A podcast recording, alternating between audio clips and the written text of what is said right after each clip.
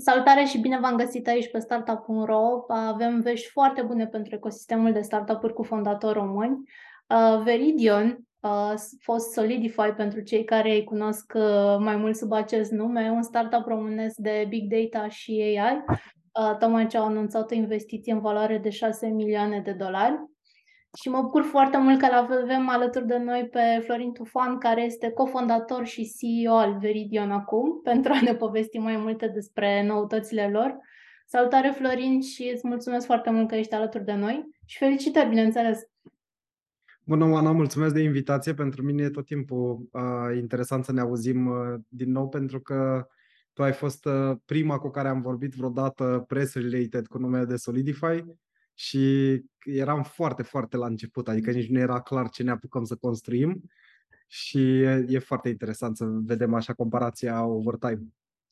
Mă bucur foarte mult, așa este și pot să vreau să ajungem și la, și la acel moment. Era 2018 în ce am căutat acum rapid prin materiale Um, spune-ne, te rog, uh, în ce stadiu sunteți în acest moment cu Solidify, numele nou uh, Veridion, ca să-l folosim peste tot dacă este rebrandingul făcut uh, și ce urmează pentru voi?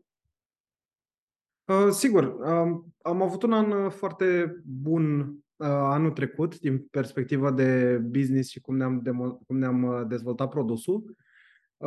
Noi lucrăm cu uh, corporații, cu companii foarte mari, uh, în special din Statele Unite, dar și din UK și Canada. Și pentru noi anul, de, anul 2022 a fost un an extrem de important uh, în care am concretizat mai multe, mai multe proiecte cu clienți mari și cu parteneri. Am lansat o serie de produse și a fost un moment așa pivotal în existența noastră. Uh, și pe, spre sfârșit, când am început să uh, căutăm finanțare, ne-am dat seama că am ajuns prea târziu într-o piață care deja în care se închiseseră majoritatea ușilor. Uh, ne-am speriat un pic și până la urmă am reușit să găsim și investitori care încă mai sunt dispuși să bage bani în startup-uri. Pentru că ai menționat investitorii și discuția noastră se, se centrează în jurul acestui anunț al vostru privind investiția de, de 6 milioane de, de dolari. Um, povestește-ne, te rog puțin, cum a, cum a evoluat negocierea pentru această nouă finanțare și, nu știu, de când ați început efectiv să discutați și cum a fost tot procesul. Uh, dacă nu mă înșel, cred că în 2020 ați mai avut voi un anunț la fel pentru, pentru o finanțare. Suma era ceva mai mică, tot semnificativă, era 1,5 milioane de dolari, la fel. Deci nu era o sumă foarte mică, dar uh, ordinul este, este ceva mai mic față de ceea ce ați anunțat acum. Cum a fost atunci, cum a fost acum, având în vedere și, și contextul, pentru că se, se vorbește peste tot și de niște valori scăzute și de faptul că investitorii sunt ceva mai, ceva mai strânși la pungă în ultimele luni atunci a fost foarte ușor comparativ cu acum. Cred că, cred că așa pare tot timpul. Atunci cred că a durat mai puțin de trei luni cap-coadă și ne-a fost mai simplu cumva pentru că am avut investitor principal pe Gapminder. Ne-a fost ușor să ne vedem de mai multe ori într-o săptămână, să trecem prin toate întrebările, toate nelămuririle și de acolo, din momentul în care ei s-au hotărât că vor să investească, au fost doar formalități. Iar asta ca parcurs, într-adevăr, nu se compară cu uh, prin ce am trecut acum. Acum a fost adăugată acest nou strat de complexitate și anume faptul că s-a schimbat piața pe măsură ce noi ridicam și învățăturile de acum două săptămâni nu se mai aplicau acum, iar noi nu prea aveam cum să ne dăm seama, ceea ce a fost chiar, chiar interesant. Ne-a luat în total aproape, ne-a luat în total șase luni de când am început să ne facem un uh, prim deck uh, până când uh, am avut actele semnate. Trei am petrecut încorporând o companie în state și făcând toate demersurile legale și fiscale pentru a încorpora acolo și a avea acolo un parent holding. Dar în primele trei luni eu aproape că n-am mai făcut nimic altceva în afară de să vorbesc cu investitori de la vizite în persoană în mai multe orașe și țări, până la zile cu câte 10 meeting-uri.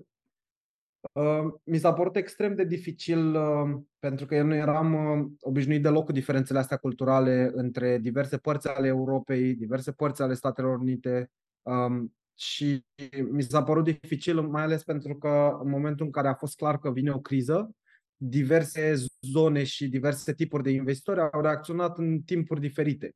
Și atunci uh, mi-era foarte greu să aplic o învățătură de la ceva ce îmi zicea un investitor friendly din state cu cineva din Londra, de exemplu. Pentru că ei funcționau efectiv în premise economice diferite. Uh, și ne-a fost greu și să ne stabilim cât să ridicăm și la ce valoare și să ducem negocierile cu mai mulți deodată și uh, nu, nu știam exact, uh, părea că părea că fiecare vrea să investească uh, în propria economie și în propria versiune de ce urmează să fie compania asta. Um, apropo de, de, aceste, de aceste versiuni pe, pe care le avea oarecum fiecare investitor, um, ai menționat puțin, dar aș vrea să te întreb mai pe larg, cum, cum te pregătești ca, ca fondator pentru acest proces de fundraising? Din nou, având în vedere faptul că s-au și schimbat lucrurile acum și exact ce spuneai tu, că fiecare, fiecare geografie vede puțin diferit. La fel, voi nu ați mers acum doar către investitori din România, ați mers în, și în afară. Pe hârtie e simplu. Sfatul care ți se dă este să pregătești un data room, care înseamnă că strângi într-un loc tot ce înseamnă date de, despre companie, financials, în ce stadiu ești, ce clienți ai, ce vinzi, cum funcționează business modelul și tot așa.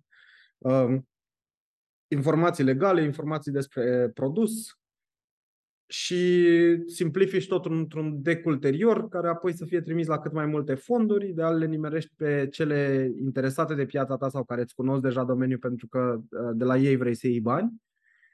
Uh, și pe hârtie sună foarte simplu. În practică, um, noi am avut noroc pentru că avem un angel investor care e foarte uh, apropiat de companie și care m-a ajutat pe mine foarte mult cu pașii ăștia care necesită foarte mult timp și foarte multă atenție, cum ar fi să găsim o listă de toate fondurile care au investit în ceva similar și apoi să ne dăm seama ce conexiune avem, prin cine putem să ajungem să coordonăm uh, trei zile de meeting-uri uh, cap-coadă în același loc și tot așa.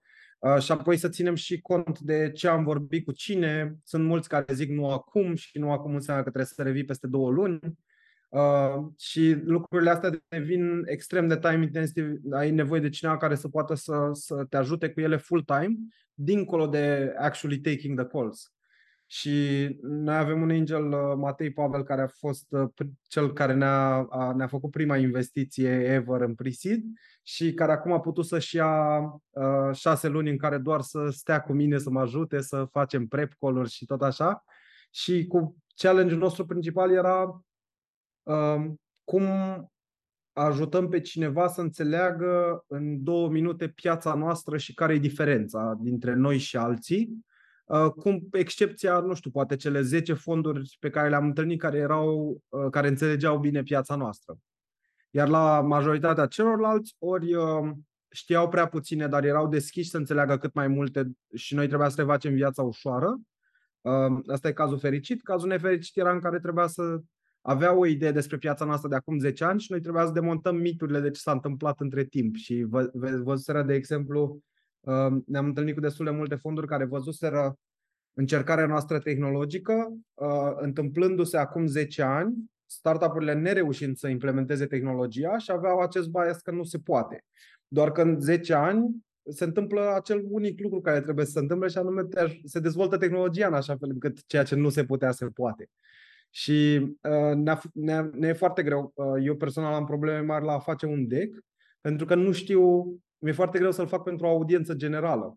Că ori îmi vine să explic foarte în detaliu, ori să explic foarte superficial și nu e bine nici așa, nici așa. Trebuie calea de mijloc undeva.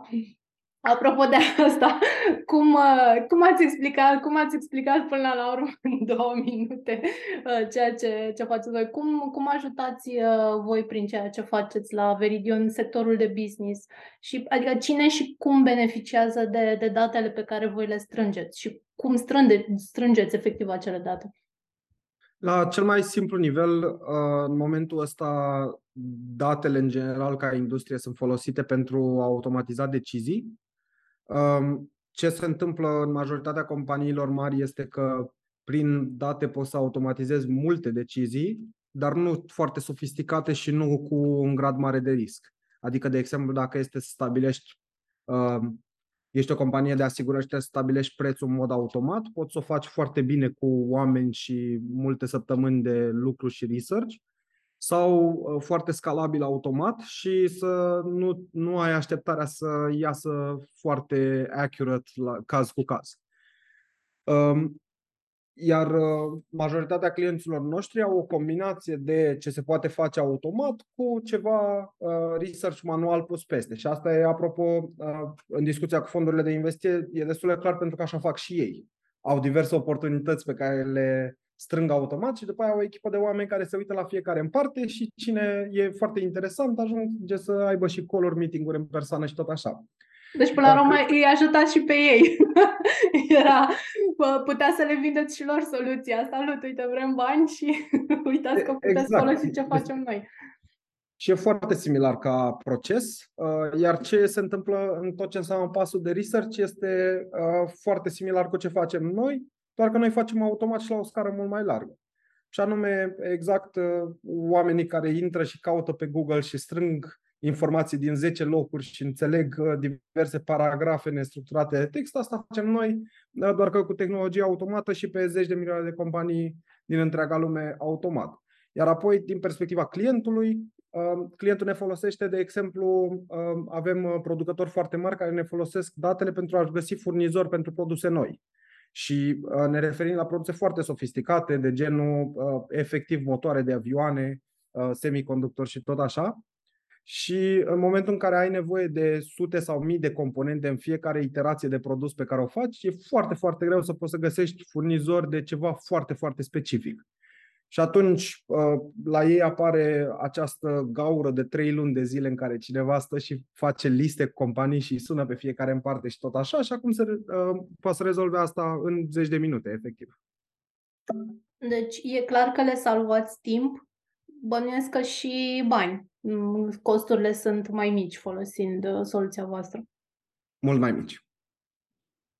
Um, unul dintre țelurile pe care, pe care le aveți acum odată cu noua finanțare este legat de extinderea din Statele Unite. Uh, pentru voi, care sunt cele mai mari piețe în acest moment? Unde sunteți activi? Aveți deja o activitate, aveți deja clienți în Statele Unite? Uh, majoritatea clienților noștri sunt din uh, Statele Unite, um, dar uh, noi acum avem o echipă comercială în Canada și o echipă comercială în România. Între noi am făcut uh, mai multe parteneriate puternice și în state și în Europa. Și nu reușim să acoperim tot ce am putea să acoperim, uh, pe de o parte din challenge-uri de time zones și pe de altă parte din uh, pur și simplu nu avem capacitatea respectivă. Și suntem în niște cicluri de vânzări care durează de la șase luni în sus. Uh, cu contracte foarte mari, dar care necesită pentru că ei o să folosească datele noastre pentru niște procese foarte vitale pentru ei, uh, trebuie testate foarte bine înainte. Și atunci întreg procesul ăsta, odată e mult mai bine uh, managuit în momentul în care suntem aproape de clienți și, de exemplu, uh, orice companie care are birou la Londra ne e mult mai ușor să ne conectăm, uh, ne suim în avion și rezolvăm probleme foarte importante în două zile. Uh, și vrem să avem același efect și în state unde nu ne e ușor să ajungem, uh, să ajungem la fel de repede, mai ales că e și țara foarte mare. Și acum cu lucrătorii remote uh, vedem pattern ăsta la clienții noștri în care sunt 10 membri ai unei echipe în 10 orașe diferite și uh, nu există nicio scuză dacă nu te duci în persoană să-i strângi pe toți la un loc ca să rezolvi într-o săptămână ce uh, altfel ți-ar lua două luni. Mulțumesc frumos, Florin. Um, apropo de ceea ce, ce ziceai la început, discuția cu voi din, din 2018, atunci uh, trecuseți prin Innovation Labs, din câte știu îmi spuneați atunci așa că v-ați înscris oarecum pe ultima sută de metri într-un hackathon și, și voia să testați, să vedeți uh, ce o să se întâmple. Uh, e clar că de atunci ați crescut foarte, foarte mult și foarte frumos. Um, ați văzut încă de la început sau v-ați gândit în acel momente uh, la un parcurs global pentru, uh, pentru Veridion? Sau cum, cum ați văzut voi la acel moment parcursul vostru? Ce, ce așteptări aveați atunci? Uh, da, pentru noi n-a existat decât global din uh, prima zi. Uh, ce nu ne, ne-am dat seama este cât, în cât de multe piețe se aplică problema de date și cât de multe soluții se construiesc acum um, care, au, care uh, pleacă cu necesitatea de date din prima zi.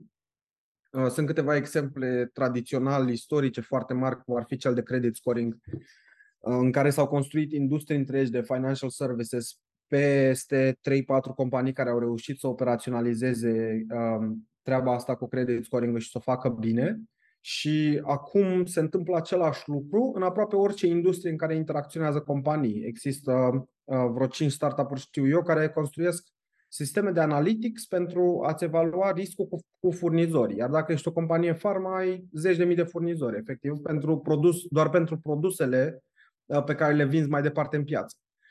Și toate aceste uh, companii și manufacturerul compania de farma și soluția tech care uh, construiește varianta de credit score pentru supply chain, uh, pleacă de la premisa că există date și că ai nevoie doar să le interpretezi într-un mod în care uh, practic ar face un om dacă ar avea timp să uite la fiecare în parte și să înțeleagă totul și apoi să lovezi de surpriza din piață în care Uh, ei se bazează pe niște informații, de exemplu, unde sunt fabricile localizate. Sunt uh, um, companii, de exemplu, care îți dau informații despre care este riscul de inundații la fiecare fabrică.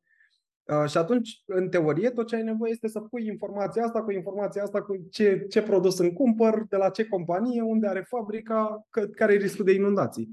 Și în realitate uh, se lovesc de soluții de tipul registru comerțului, unde care e compania, care e numele legal, unde are registrat headquarter-ul și de acolo pe Google.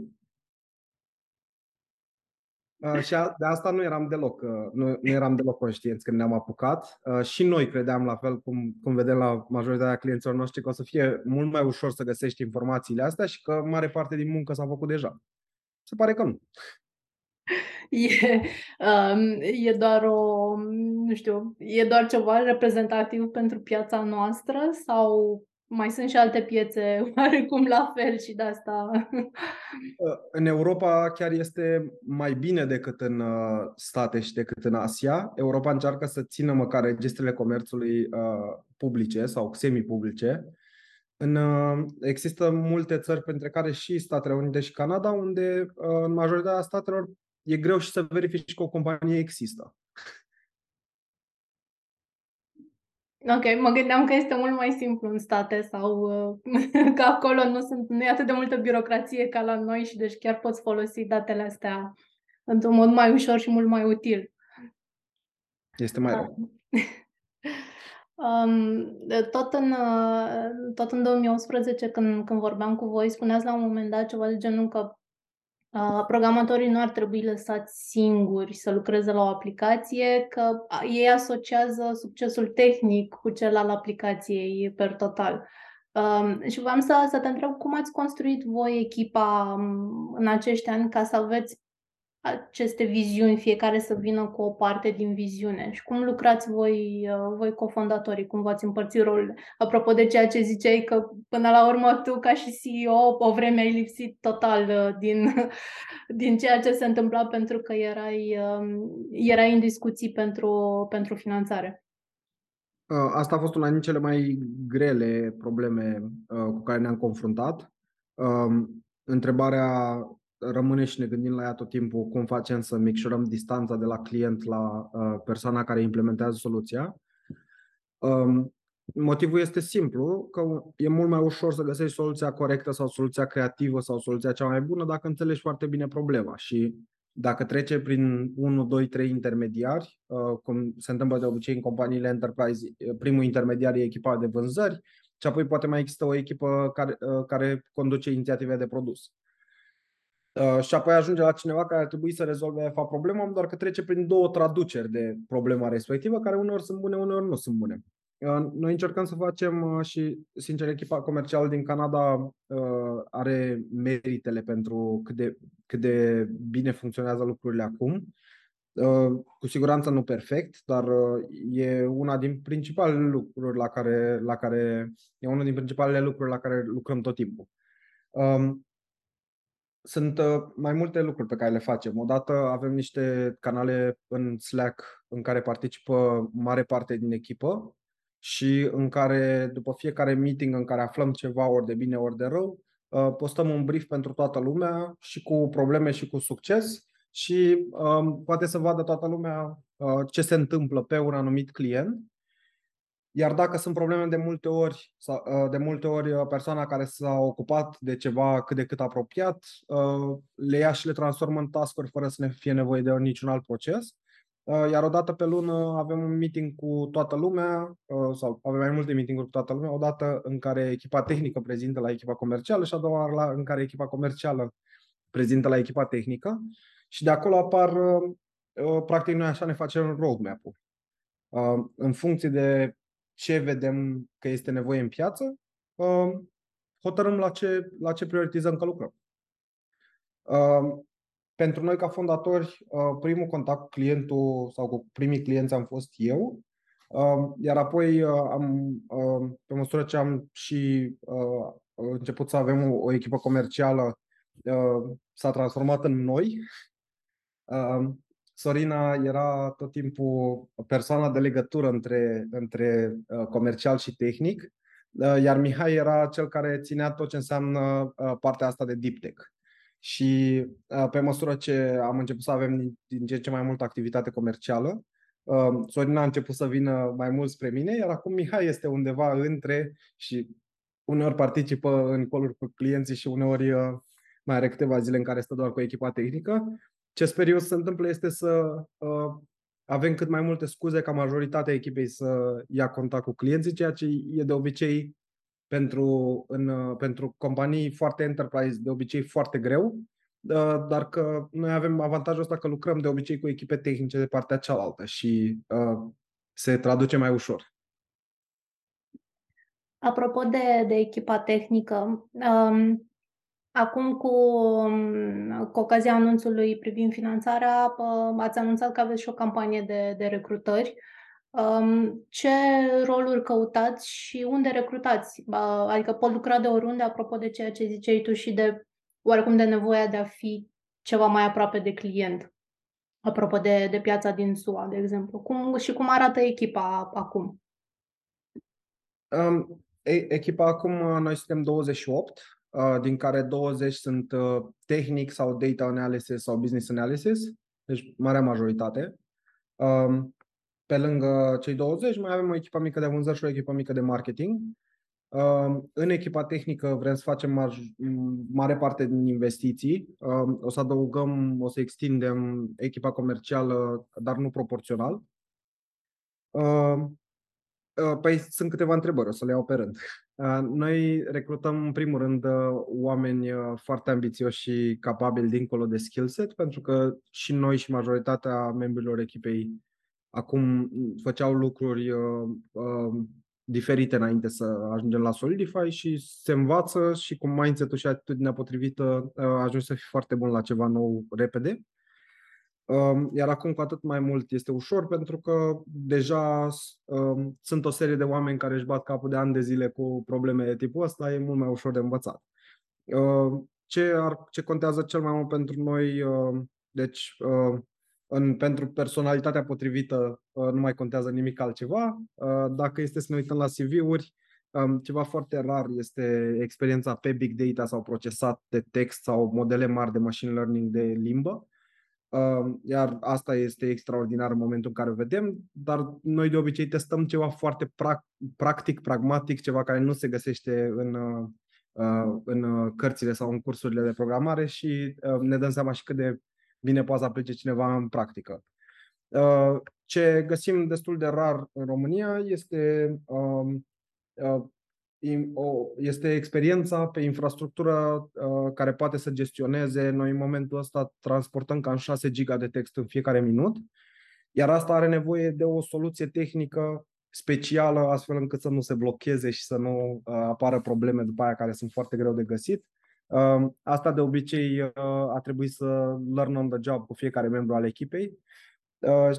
Dar de obicei personalitatea și experiența mai degrabă vastă decât, decât foarte specializată pe problemele astea, dar apoi cu personalitatea potrivită și cu tipul de responsabilitate potrivit, de obicei merge foarte bine și ne-am propus să păstrăm majoritatea echipei tehnice tot timpul în România. Noi lucrăm hibrid, câteva zile de acasă, câteva zile de la birou. Am încercat să lucrăm remote complet și nu a funcționat la fel de bine, tocmai pentru că apăreau problemele astea pe care nu și le-a mai pus nimeni. Și ce se întâmpla era că persoana respectivă, care în mod normal ar fi mers la masă cu alți doi membri ai echipei și găsit o soluție din timp, rămânea blocat și frustrat două săptămâni, săpând într-o direcție greșită și n-am, n-am reușit să găsim o soluție care să facă asta să nu se mai întâmple așa sentimentul cumva de la birou uh, e mult mai mare de dinamism și de uh, lucrăm împreună la problema asta mai degrabă decât fiecare își face tascurile proprii și pleacă acasă. Uh, nu știu dacă am luat toate întrebările. Cred că da. Le-ai luat, mulțumesc mult. Deci, până la urmă, uh, nu ar putea fi din România sau doar din România noi colegi pe care îi căutați. Pe tehnic, da. și, da. muncă hibridă pentru că unele soluții vin, vin oarecum mai bine când, când e toată lumea acolo și își pune capul la contribuție. Um, cum, cum s-au schimbat, dacă este cazul să se fi schimbat, obiectivele pe care le aveți voi odată cu această investiție? Și nu știu, cum, cum vedeți dezvoltarea Veridion, să zicem, în următorii doi ani? Um, păi odată cu runda nouă de investiție ne permitem să avem inițiative care nu trebuie să dea rezultate imediat, ceea ce pentru un startup este o poziție privilegiată. Vrem să lansăm două API-uri publice pe care să le poți testa direct de pe site și care să se adreseze mai degrabă companiilor mici și startup-urilor. Uh, pentru noi, cât am lucrat să, să uh, lansăm prima variantă uh, de care suntem mândri a tehnologiei și a produsului, a fost foarte important să lucrăm cu companii cât mai mari care au echipe de zeci, de sute de oameni care să testeze din toate perspectivele, să ne spună de probleme, să ne ajute să, um, să facem un produs cât mai bun și efectiv nu ne-am permis să avem uh, clienți foarte mici uh, pentru că nu aveam, aveam scara respectivă, nu ne trebuia să dacă muncim șase luni la ceva, să știm cum plătim acele șase luni de muncă, uh, în, măcar, măcar parțial. Uh, iar acum suntem într-un punct în care putem să luăm ce am făcut cu companiile astea foarte mari, să facem o variantă care apoi poate fi folosită uh, fără să treci prin echipă de vânzări, fără să treci prin contracte mari, fără să trebuiască să plătești foarte mult și uh, asta e, ce, e un lucru pe care, de care suntem întrebați foarte des, cel puțin săptămânal, de diverse startup-uri care încearcă concepte. Noi în Analytics, o să-ți dau uh, un exemplu în zona de recrutare, uh, sunt extrem de multe inițiative de cum poți să folosești datele astfel încât să găsești candidați mai buni sau cum poți să faci, nu știu, în momentul în care pleacă un om, să ai deja 10 potențial candidați deja sorsuiți cu care trebuie doar să vorbești. Iar asta are nevoie de extrem de multe date de, de tip CV, dar și extrem de multe date despre companiile unde a mai lucrat uh, fiecare om. Și de obicei startup-urile uh, zic, ok, o să mă ocup eu de partea asta de CV, am eu un secret sauce în direcția asta, am nevoie de restul și am nevoie de restul încât să nu mă coste 200.000 pe an. Că eu deocamdată încerc un concept. Uh, și pe scurt, uh, uh, ne-am dorit mult să adresăm tipul ăsta de nevoie Uh, și nu ne-am permis până acum, iar acum cu runda de finanțare uh, putem să o facem și chiar plănuim în următoarea lună să și lansăm produsele astea, le avem aproape gata. Asta voiam să te întreb, cam, cât, cam care ar fi orizontul de timp pentru, pentru a lansa această ofertă pentru, pentru companiile mai mici? Acum facem ultimele polișuri. Uh, deja sunt câteva care testează o versiune privată și în următoarele săptămâni, imediat cum trece valul ăsta cu rebranding-ul, ne putem ocupa și de de detaliile lansării. Um, apropo de rebranding, de ce ați ales să schimbați numele? Am fost curioasă încă de când am văzut faptul că, am, că faceți rebranding. Ne-am dorit să fim asociați cât mai puțin de zona de vânzări, deja nu ne mai reprezenta numele ăsta și uh, foarte des în funcție de limba vorbită de uh, client sau partener sau prospect, uh, uh, aveam, uh, trebuia să avem o discuție în care explicam cum se pronunță. Și am vrut să scăpăm de asta cu totul. Îți mulțumesc frumos, Florin. O ultimă întrebare am pentru tine. Um, cum crezi sau cum credeți că ar fi arătat dezvoltarea Veridion, din nou ca să folosesc noul nume, um, dacă nu dacă n-ar fi fost această, um, această finanțare recentă? Um, cred că ne-ar fi fost mult mai greu Uh, cred că ne-ar fi luat mult mai mult timp să facem niște lucruri cu adevărat curajoase și cred că ar fi trecut uh, în timpul respectiv, cred că ar fi apărut alții care să uh, ne ia în față. Um, și uite, o să-ți mai dau un exemplu de ceva la care lucrăm acum. Um, facem un set de date care să ajute să fie evaluate companiile din perspectiva uh, ESG, uh, Environment, Social și Governance.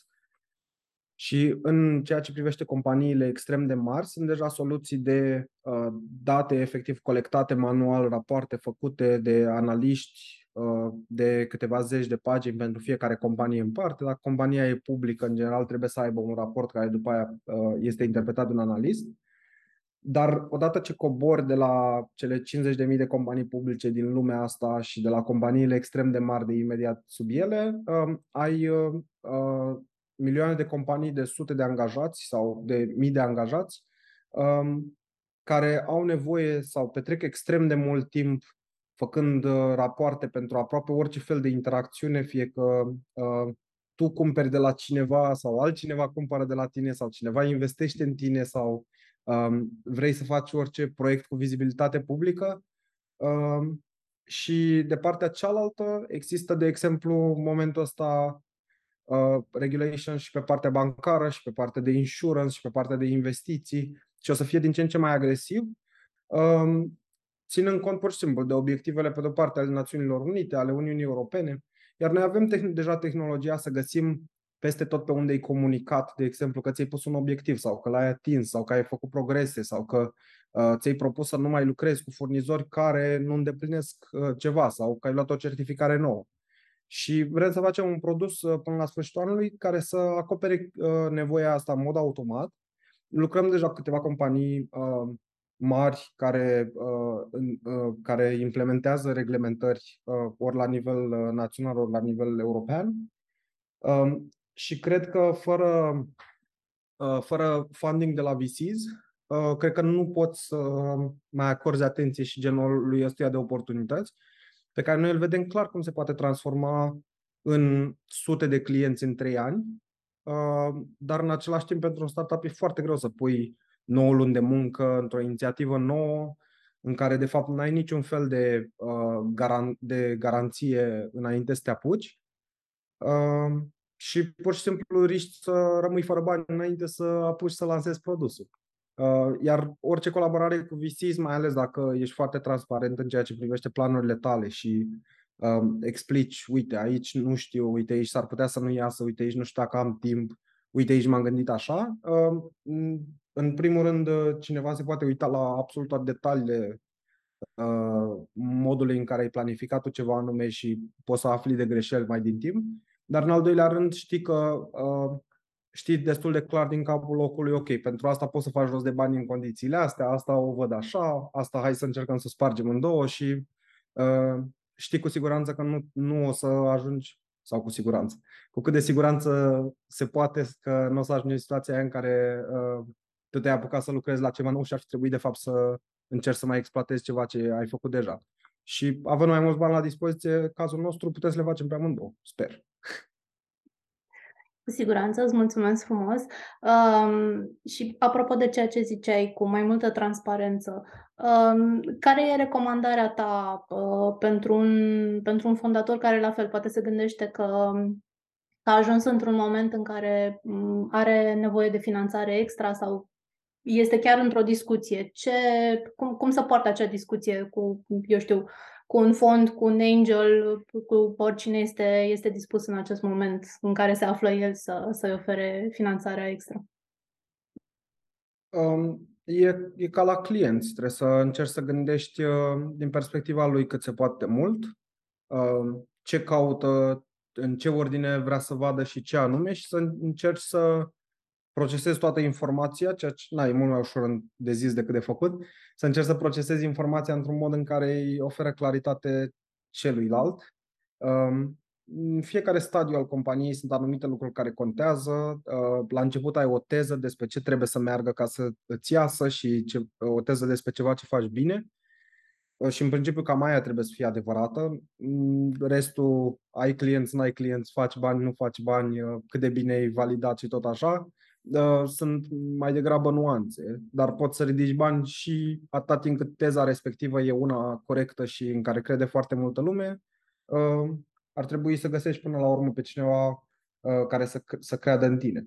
Uh, apoi, pe măsură ce se maturizează compania, devine mult mai mult despre, despre de exemplu, la noi, cel mai important lucru la care s-a uitat VC în stadiul ăsta a fost la clienții pe care îi avem, mai ales cei mari, au vrut să înțeleagă toate detaliile legate de cum folosesc datele noastre și în ce proces sunt uh, ele folosite, ca să înțeleagă dacă sunt vitale, dacă, de ce calitate este nevoie, dacă ar putea să ne înlocuiască și cât de ușor, de ce lucrează cu noi și nu cu, al, și nu cu altcineva, dacă setup-ul respectiv mai există în alte 100 de companii sau nu.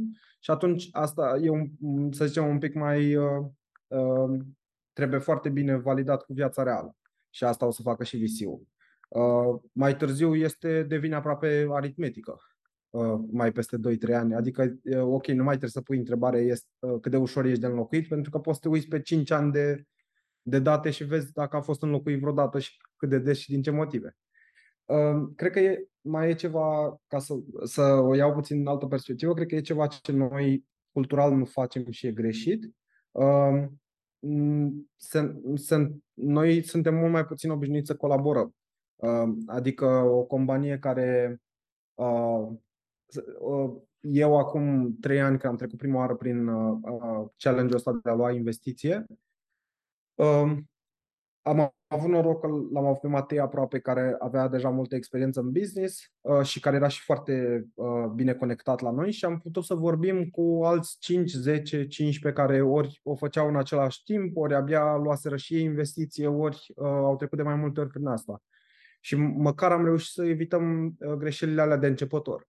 Și mi se pare că noi, ca ecosistem, nu suntem așa de obișnuiți să, să colaborăm între noi, deși uh, antreprenorii, ce obțin în experiența mea, sunt foarte, foarte deschiși și dornici să ajute, doar că cred că noi încă ne simțim puțin prost că punem întrebări. Îți mulțumesc frumos!